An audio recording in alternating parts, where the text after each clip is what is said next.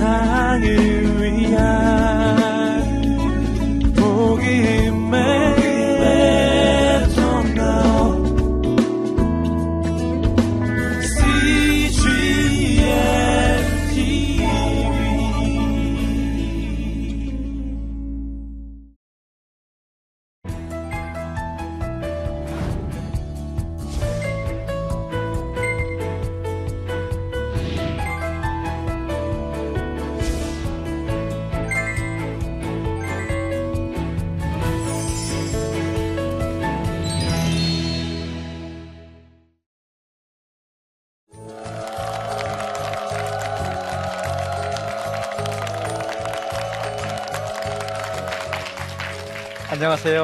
홍장빈입니다. 박현숙입니다.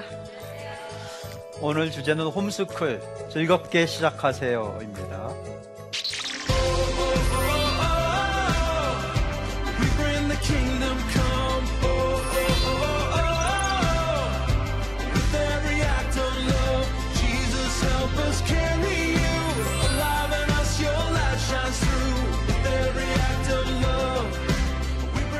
저희가 아이가 3명이 있습니다.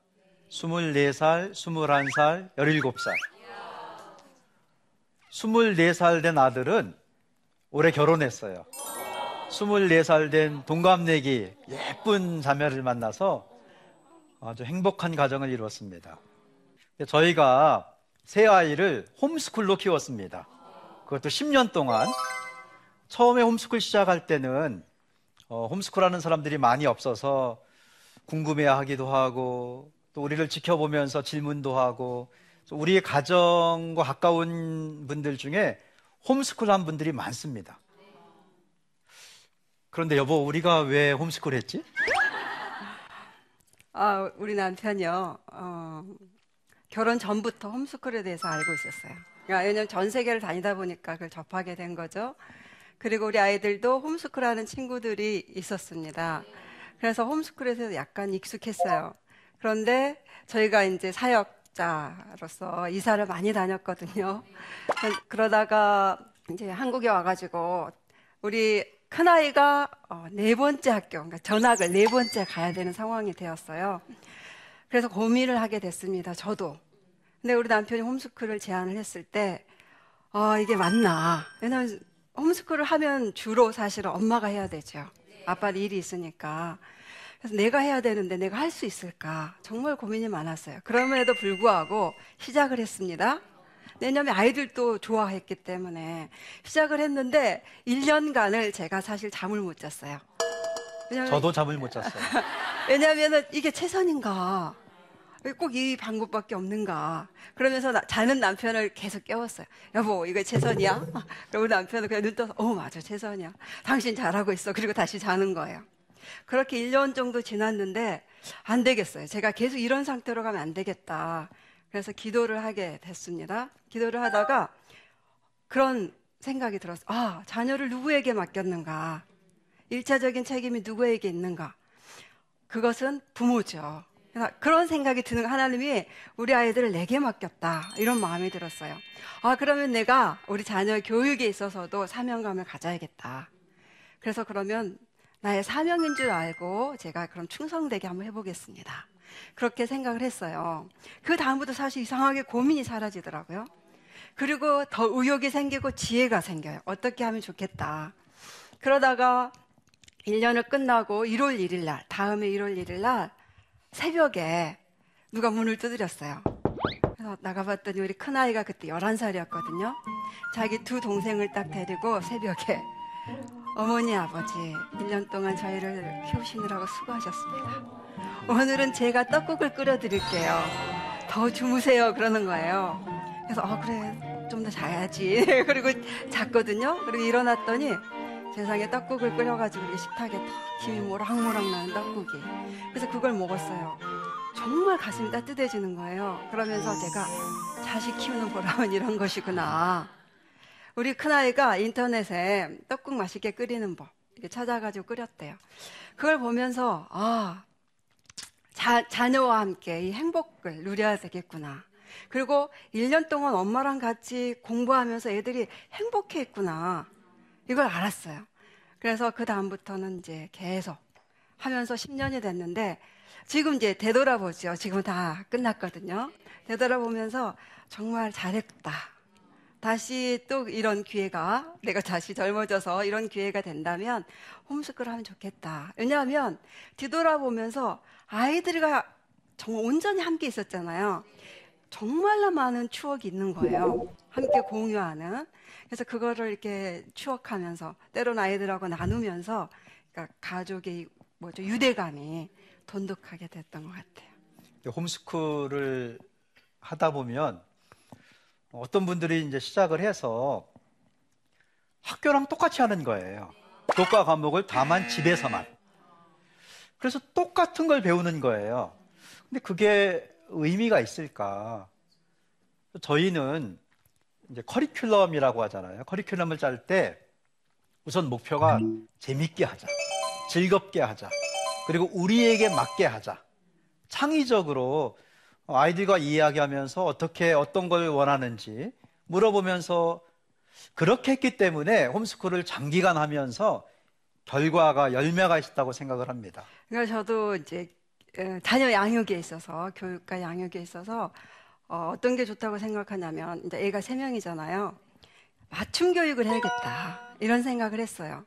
그러니까 세상의 어떤 기준, 어떤 진도 또는 세상이 말하는 성공 어떤 그런 모습이 아니라 그것을 따라가는 것이 아니라 그리고 비교하는 게 아니라 우리 가정만의 우리 아이들의 특징에 맞는 그런 맞춤 교육을 해야겠다라는 생각을 했어요. 그래서 우리 가족을 보니까 우리 형편이 뭐냐면 잦은 이동이에요. 아까 말했죠. 우리 아이들을 이사 다니는 거. 그래서 어떻게 했냐면 아이들을 데리고 다니는 거예요. 그래서 국내 여러 곳을 다니면서 데리고 다닐 때 어, 아이들에게 책을 한 권씩 들고 다니게 하죠. 예를 들면 식물도감, 곤충도감 이런 거 있잖아요. 애들 어렸을 때. 그걸 가지고 가서 직접 현장에 가서 그거를 공부를 하는 거죠. 이렇게 공부가 되더라고요. 그러니까 우리 형편에 맞는 방법을 찾는 거. 그것이 아주 좋은 것 같아요. 그리고 아이들의 상황에 맞는, 어, 우리 큰아이는 제가 이제 홈스쿨을 하면서 국어에 굉장히 집중을 했는데 그 이유가 큰아이가 사실 한국에 있다가 영어권에 있다가 한국에 왔어요. 그래서 이 언어 부분에 원래는 굉장히 뛰어났었는데 혼동스러운 한 거죠. 그래서 또 이렇게 아이들이 이 한국말을 많이 잊어버리는 거예요. 그래서 어떻게 할까 하다가 아, 국어를 열심히 가르쳐 보자. 그러다가 사실 홈스쿨 하는 제일 최고의 목적은 뭐였냐면 성경을 가르치자였어요. 애들을 말씀 안에서 자라게 해야 되겠구나. 그래서 사실 어, 오전에는 주로 이제 성경을 공부하고 엄마가 한 묵상을 나눠주고 성경을 돌아가면서 읽고 성경에 있는 얘기를 하고 이렇게 하거든요. 근데 국어 교과서를 성경을 택했어요. 처음에. 일석이조의 효과가 있는 거예요. 왜냐하면 성경이 많은 학문이 사실 그 안에 다 들어있는데 국어 교육하기에 너무 좋은 게 어, 내용 파악하기, 데이를 파악하는 거, 문단 나누기, 그 다음에 어려운 단어가 사실 많아요. 근데 그것을 가지고 받아쓰기를 하는 거예요. 자기가 읽었던 부분에 어려운 단어를 꺼내서 받아쓰기를 하고, 그 다음에 그 단어로 한 다섯 개 정도 뽑아가지고 짧은 글 지키를 하는 거예요. 그게 정말 좋았어요. 어, 이거를 하는데 발견한 게 뭐냐면 우리 큰아이들에 대해서 발견을 하게 된 게 얘가 이상하게 정말 글을 너무 이렇게 다른 단어로 읽는 거예요. 한 단어를 다른 단어로 읽고 건너뛰고 아 얘가 이런 애가 아니었는데 왜 이러지? 나중에 알고 봤더니 약간 난독 증세가 있었던 거예요. 그러니까 이렇게 다른 문화권 이동하는 아이들에게 흔히 나타나는 현상이래요. 그게. 그래서 아, 이걸 어떻게 도와줄 수 있을까 하다가 계속 글쓰기를 하는 거죠. 그러니까 어, 받아쓰기 하고 짧은 글 짓기 하고 그 다음에 이제 국어 교육에서 가장 핵심이 글쓰기를 쭉 했어요. 이것을 사실은 10년을 한 번도 안 빠지고 계속했어요. 어, 작은 아이들을 위해서가 아니라 내, 내 생각에 큰 아이를 위해서. 예, 그러면서 작은 아이들도 도움을 받았죠. 그리고 또 한 가지는 둘째는 미술에 어렸을 때부터 소질이 보였어요.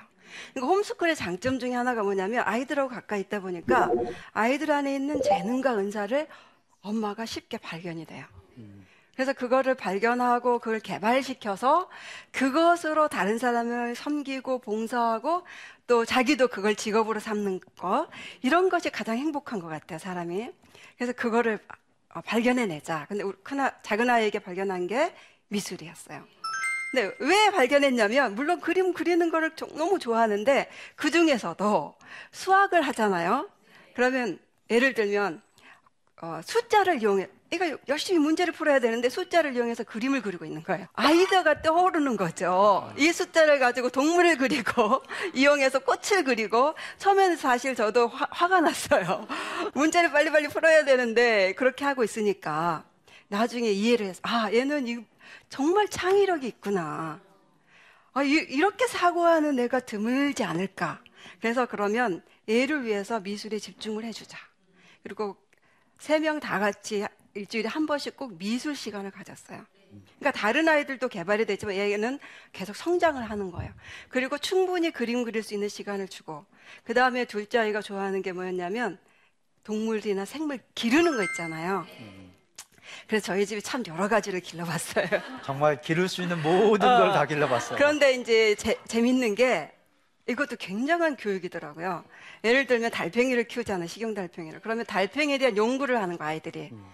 그리고 그것을 그려요. 그리고 스토리를 만들어요. 그 다음에 만화를 그리더라고요. 고양이를 키웠거든요. 또 햄스터도 키우고 물고기도 키우고. 근데 그걸로 연구를 하고 그렇게 하더라고요. 그래서 아 이게 이 공부라는 것이 공부의 정의가 그거더라고요. 학문이나 기술을 배우고 익히는 거. 그러니까 배우고 익혀야 될 것이 수학이나 국어만 있는 게 영어만 있는 게 아니라 삶의 모든 거잖아요. 근데 그 방법이 효과적. 자기의 은사나 재능을 통해서 그거에 맞는 것을 택해서 그걸 개발시켜 주는 거. 그래서 사실 지금 우리 딸이 21살인데 지금 뭘 하고 있냐면 자기 비전을 찾았다. 뭐냐면 미술 감독이래요. 제가 그래서 그 공부를 하고 있어요. 외국에 나가가지고. 그래서 자기 안에 있는 은사와 재능을 개발해서 그걸로 봉사하고 자기 삶을 풍요롭게 하는 거. 그, 그것이 홈스쿨의 어떤 결과이기도 하는 것 같아요. 그래서 즐거운 것 같, 같습니다.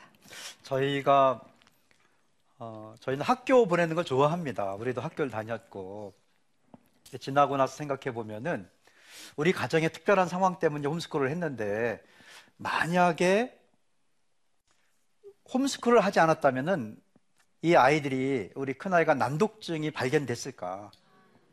그거를 알았기 때문에 도와주기 위해서 계속 글쓰기를 해서 지금은 번역을 참 잘합니다.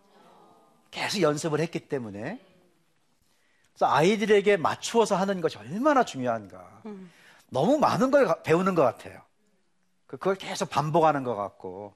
저희가 커리큘럼을 짜면서 아이들에게 맞게 즐겁게, 재밌게. 근데 저희가 홈스쿨을 참, 우리는 참 재밌게 했어요. 근데 주위에서 걱정을 하는 거예요. 제일 많이 듣는 질문이 그렇게 집에서만 키우면 애들 사회성 떨어지지 않느냐. 네. 제일 많이 듣는 질문이에요. 저희 친구들 중에 홈스쿨 하는 가정이 많은데 영국, 뉴질랜드, 미국 홈스쿨 하는 사람들은 그 질문이 없어요. 홈스쿨을 하지 않는 사람들이 질문을 해요. 경험해 보지 못한 사람들. 왜냐하면은 홈스쿨 하면은요 사회성이 더 좋아집니다. 아, 우리 막내 친구가 있어요. 근데 그 친구가 한 아홉 살 정도 됐을 때 이제 굉장히 멀리 떨어져 사는데 집에 놀러 왔어요. 근데 그 아이도 사실 홈스쿨을 하거든요. 그래서 이 두 아이가 만났는데 오랜만에 손님이 왔으니까 제가 맛있는 걸 만들어 가지고 줬죠. 그래서 한참 있, 있는데 이상한 느낌이 들어요. 봤더니 이제 음, 그 뭐죠? 이렇게 다 먹고 하나 남아 있는 거예요. 그래 가지고 너 먹어. 아니야, 너 먹어. 너 먹어. 계속 양보를 하는 거예요. 서로 밀면서. 우리는 친구잖아. 그러면서. 야, 그래서 제가 가서 그걸 반으로 나눠줬어요. 이렇게 먹어라. 근데 그걸 보면서 아, 애들이 배웠구나. 양보하는 것, 배려하는 것, 친구를 소중히 여기는 것. 그러니까 사회성이라는 것이 사회에 나가서 네, 학교에서 교회에서 배우기 이전에 그 기초가 가정에서 배워야 된다. 이렇게 생각합니다. 가정에서 배울 수가 있어요. 그리고 반드시 가정에서 배워서 나가야 되는 거죠. 근데 어떻게 가르쳤냐면 홈스쿨을 하면서 예를 들면 이제 우리 막내가 아, 수학에 좀 뛰어났어요. 어, 우리 딸은 수학에 좀 느리고 근데 사실 세 명이 함께 공부하거든요. 이렇게 수학 시간이다. 그러면 이제 진도에 따라서 공부하는데 막내가 누나를 추, 추월을 하는 거예요. 수학을 진도를 그러면서 은근히 이제 약간 뒤떨어진 누나에 대해서 약간 이제 비교하고 무시하는 보였어요. 그것을 그래서 그때 제가 얘기하기 시작한 거죠. 아, 영찬아, 우리 아이들 이름이 영찬인데, 너는 정말 수학에 뛰어나다. 정말 사실 뛰어나요. 뛰어난데, 그런데 너가 누나처럼 그림을 잘 그릴 수 있을까? 아니, 나는 절대 못 따라가, 이 누나를. 그치, 사람마다 잘하는 게 있고 못하는 게 있는 거지. 모든 사람이 그래. 그리고 한 사람이 다 잘하면 안 되는 세상이야, 이거는. 왜냐하면 혼자 살 수 없도록 원래 하나님 그렇게 만드셨거든. 서로 부족한 면이 있고 잘하는 면이 있어 서로 도와주도록 더불어 살도록 만든 거야. 이해를 한 거예요. 그리고 성경 안에 그런 얘기가 있는 거예요. 그러니까 성경을 공부하다가 엄마 말이, 어, 엄마 말이 여기 있어요. 이런 거죠. 또 한 가지는, 어, 우리 아들이 어렸을 때 막내가 지나가는 동네 아이를 약간 놀리는 말을 하는 거예요. 그걸 제가 발견했죠. 그래서 또 데리고 와서 영찬아, 하나님이 너를 왜 이 땅에 태어나게 하신 줄 알지? 너를 통해서 다른 사람을 축복하도록 태어나게 하셨지? 근데 너가 그렇게 말을 하면 너는 재미있을지 모르지만 듣는 저 아이는 마음에 상처가 될 거다. 입장을 바꿔봐라 그랬더니 이해를 하는 거예요. 그러다가 어느 날 이제 우리 주로 이제 저녁마다 하는 건 뭐냐면 잠언을 서로 돌아가면서 읽는 거예요. 그리고 나누는 건데 갑자기 읽다가 얘가 이렇게 가만히 있는 거예요. 왜 그래? 그랬더니 성경 구절을 보라는 거예요. 봤더니 거기에 바보라고 써 있는 거예요.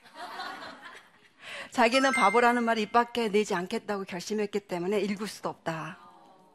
어, 그래서 절대 왜냐하면 그렇게 하면 다른 사람이 마음에 상처를 받는 거 아는 거죠.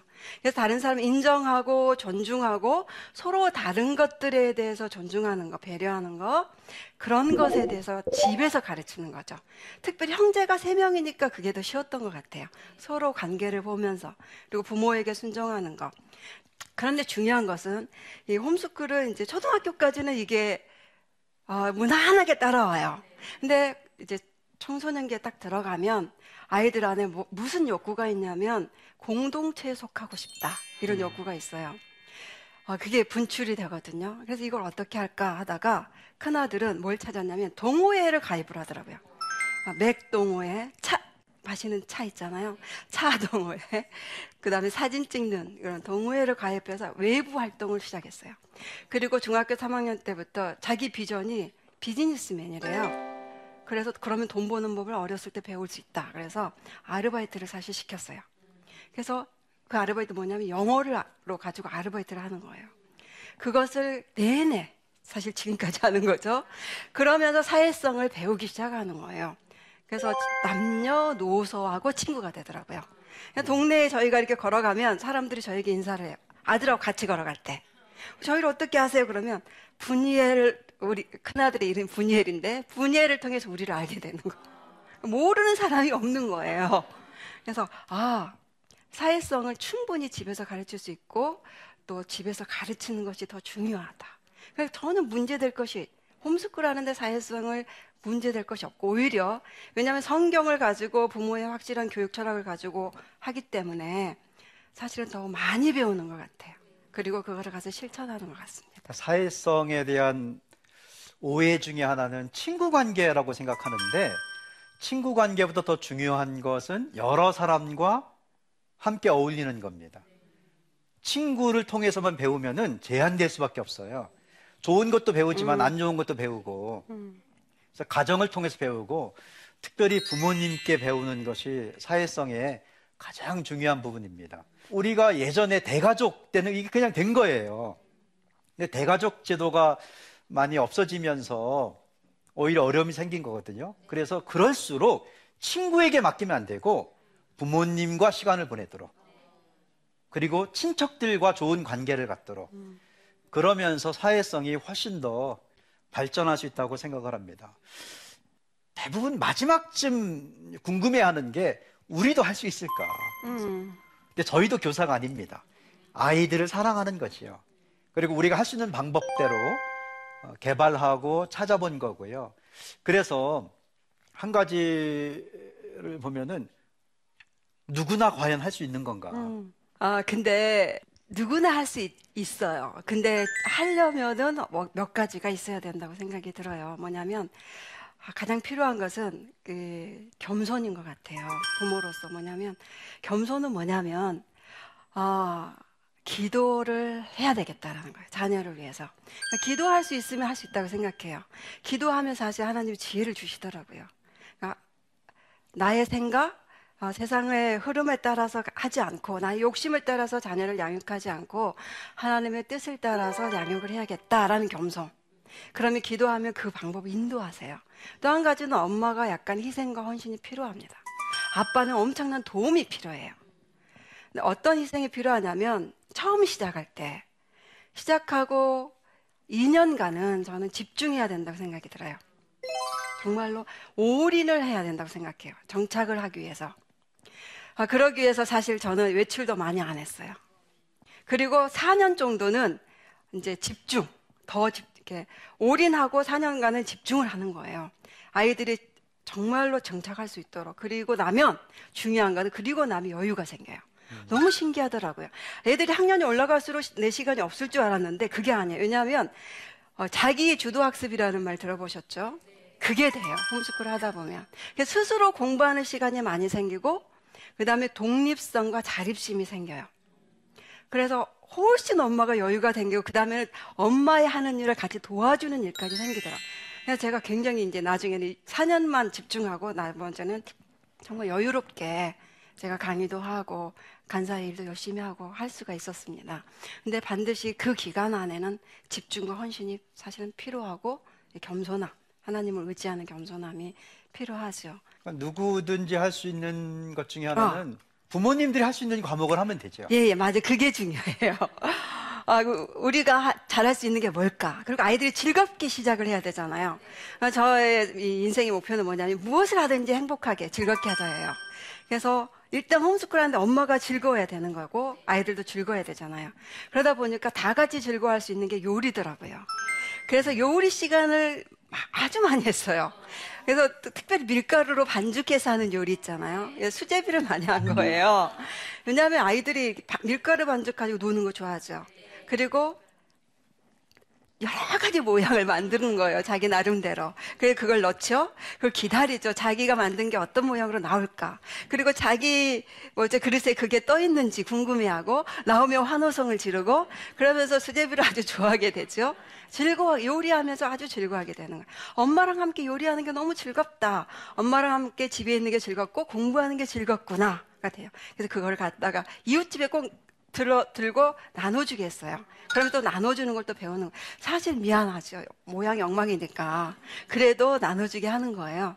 요리를 아주 많이 하면서 즐거웠던 것 같아요.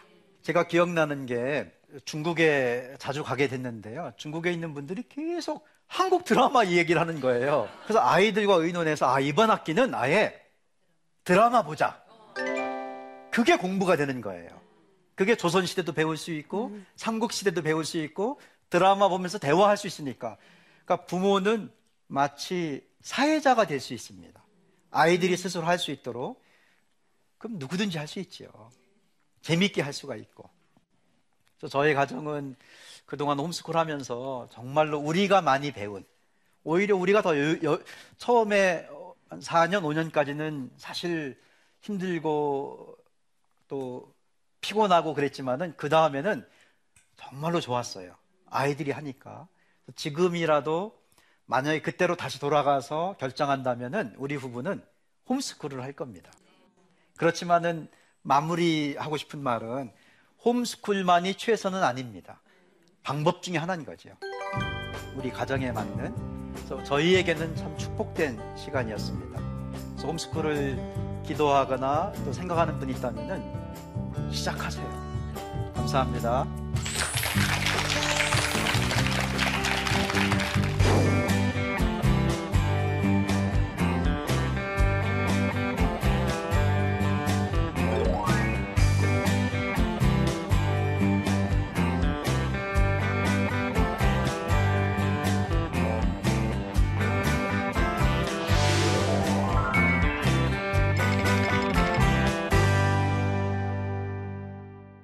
아이들의 나이가 고학년부터 저학년까지 다양하고 편차도 큰데 홈스쿨이 가능한가요? 이건 제일 좋은 방법입니다. 예. 왜냐하면은 아이들끼리 배울 수가 있어요. 저학년이 고학년에게 배우는 거는 당연하겠지만은 꼭 그게 아니에요. 형이나 누나도 동생한테 배웁니다. 기도하는 것은 우리 막내한테 배워요, 아이들이. 그 대신 그림 그리는 거는 누나한테 배우고 서로를 함께 가르치고 함께 배우기 때문에 오히려 형제 간의 우애가 있습니다. 음, 두 번째 질문은 대안학교와 홈스쿨 사이에서 고민 중입니다. 어떻게 해야 할까요? 예. 어, 제, 제 생각에는 초등학교까지는 집에서 엄마가 어, 홈스쿨을 하는 게 좋다고 생각을 해요. 초등학교 때 떠나 보내는 건 아닌 것 같습니다. 그 아이들과 누려야 될 행복을 사실 거의 못 누리는 거거든요. 근데 중학 청소년이 됐는데 그것도 아이가 한 명밖에 없는데 홈스쿨 해야지. 이건 좀 더 생각을 해보셨으면 좋겠어요. 그거는 좀 안 어울려요. 안 맞아요. 얘들이 늘 분출하고 싶고 공동체 아까 속하고 싶다 그랬잖아요. 그러면은 뭔가 둘 중에 한 가지를 해보자 하면 저는 좋은 기독 대안학교 생각해 보시는 것도 청소년기엔 좋겠다. 그렇게 생각합니다. 통계를 우리가 인정해야 될 때가 있는데 청소년이 되면은 아이들이 달라지거든요. 우리 애는 안 그럴 거야. 그게 아니에요. 달라지거든요.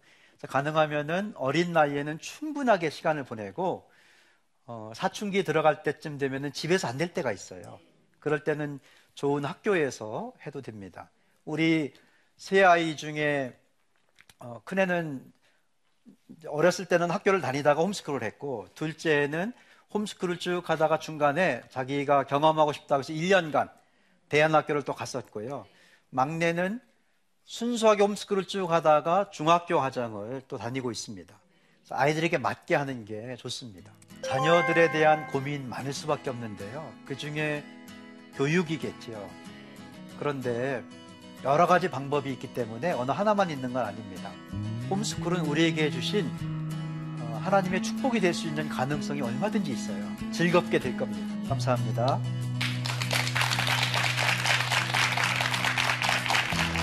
사실 제가 코칭 사역을 하는데요. 코치를 만들기 위한 교육에 있어서 가장 중요한 요인 중에 하나가 잘 듣는 훈련을 시키는 거예요. 마음은 하나로 들어야 돼요. 들으려고 하는 거예요. 엄마 나 요즘 외롭고 참 힘들다 이렇게 말하면 위로받고 싶은 건데 엄마가 쓸데없는 소리 하지 말고 공부를 해만 대화가 깨진 거예요.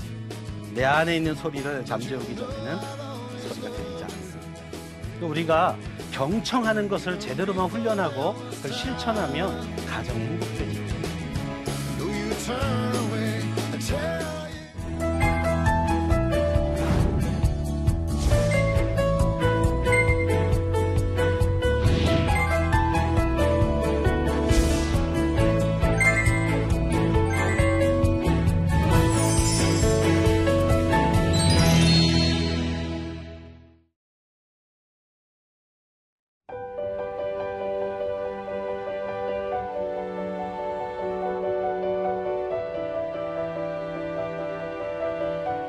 세상에는 수많은 교회들이 있지만 더 깊이 있는 말씀 강해를 찾기 위해 크기로만 교회를 선정하지 않습니다.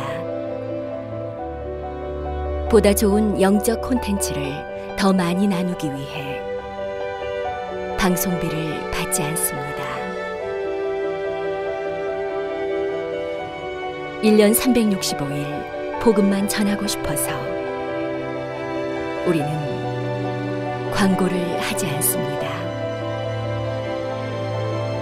온누리의 복음을 땅끝까지 CGN TV와 함께 땅끝 선교사가 되주세요.